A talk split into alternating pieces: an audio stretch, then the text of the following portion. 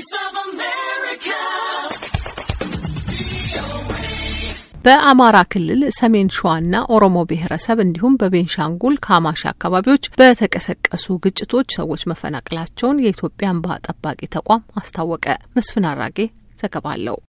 የኢትዮጵያ እንባ ጠባቂ ተቋም ዋና እንባ ጠባቂ ዶክተር እንዳለ ኃይሌ ከአሜሪካ ድምጽ ሬዲዮ ጋር በነበራቸው ቆይታ እንዳስታወቁት ካለፈው መጋቢት አስር ጀምሮ የታጠቁ ኃይሎች በሰነዘሩት ጥቃት ከሰሜን ሸዋና ኦሮሞ ብሔረሰብ አስተዳደር ዞኖች በመቶ ሺዎች የሚቆጠሩ ሰዎች ከቀያቸው ተፈናቅለዋል። በሁለቱም ዞኖች በሚገኙ አምስት መጠለያ ጣቢያዎች ከ330 ሺህ ሕዝብ በላይ ተጠልሎ እንደሚገኝ ነው ዶክተር እንዳለ ያስታወቁት። በሰሜን ሸዋ ዞን በሶስት መጠለያዎች ነው አሁን የሚገኙት። ከዚህ በፊት አራት መጠለያዎች ነበሩ።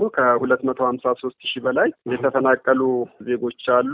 በኦሮሞ ብሔረሰብ ዞን ሁለት መጠለያ ጣቢያዎች አሉ። እነዚህ ጋር ሰባ ስምንት ሺህ ሰባት መቶ ሀምሳ ስምንት ተፈናቃዮች አሉ። ችግሩ በተመሳሳይ ቤኒሻንጉል ጉምዝ ላይም እንደተከሰተ ተናግረዋል። አሁን ባለው ሁኔታ በቤኒሻንጉል ጉሙዝም ያው ካማሺ ዞን አካባቢ እንደዚሁ በተመሳሳይ ግጭት እየተካሄደ ነው እና እዛም ክልል ላይ ወደ ሁለት መቶ ሶስት ሺህ ሁለት መቶ ዘጠኝ ተፈናቃዮች አሉ። በፌዴራል መንግስት፣ በክልል መንግስቱ በዓለም አቀፍ ቀይ መስቀል በአካባቢ ባለሀብቶችና ህብረተሰብ ድጋፍ እየተደረገላቸው ነው። ይሄ ድጋፍ እንግዲህ የዕለት ድጋፍ ነው። ለህጻናትና ለሴቶች ያው አልሚ ምግብንም ያካተተ ነው። እዚህ ድጋፉ አካባቢ ላይ ያለው ችግር የተደራሽነት ችግር አለ።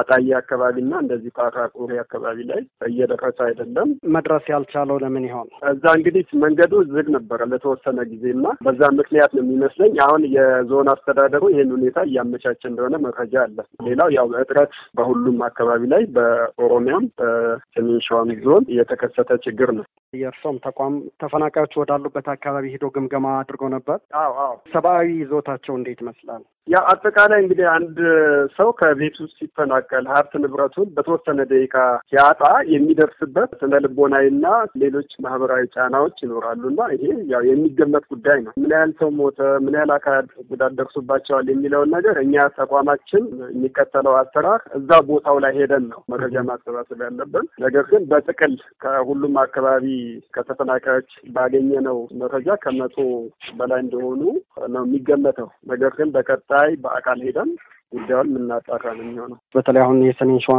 የኦሮሞ ብሔረሰብ አስተዳደር ዞን ይመስለኛል መግለጫው መቶ በላይ የሚለው እነዚህ ዞኖቹ ገለልተኛ በሆነ መንገድ መረጃ ሰጥተዋችሁ ይሆን? አይ ዞን አስተዳደሮችን አንጠይቅም። ምክንያቱም ያው ከእነሱ መረጃ አንወስድም። እኛ more የምንወስደው ከተጎጂ የህብረተሰብ ክፍል። የአሜሪካ ድምጽ ሬዲዮ ችግሩ ከተከሰተ በኋላ በተደጋጋሚ በሰጠው የዜና ሽፋን ላይ ከሰሜን ሸዋ ዞንም ሆነ ከኦሮሞ ብሔረሰብ አስተዳደር ዞን አመራሮቹ ስለ ሞቱት ቁጥር ምርመራ እያደረጉ መሆናቸውን ከመግለጽ ባለፈ ትክክለኛ ቁጥሩን መስጠት አለመቻላቸውን ጠቅሰን መዘገባችን ይታወሳል። ተፈናቃዮቹ ያሉበትን ወቅታዊውንም ሆነ ወደፊት የሚያጋጥማቸውን ችግር የሚባጅ ሰብአዊ ቀውሱንም የሚቀንስ ተግባራት እንዲከናወኑ እንባ ጠባቂ ተቋሙ ጥሪ አስተላልፈዋል። አንደኛ በቀጣይ የክረምት ወር እንደመሆኑ መጠን ህዝቡ ሊቸገር ይችላል። ስለዚህ የመጠለያ ጉዳይ ሊታሰብበት ይገባል። ሁለተኛ ተፈናቃዮች ውስጥ አርሶ አደሮችም የተካተቱበት ስለሆነ የእርሻ ወቅት ነው አሁን። ስለዚህ እነዚህም ወደ እርሻ ሊመለሱ የሚችልበት ሁኔታ መፈጠር መቻል አለበት። ይሄ ካልሆነ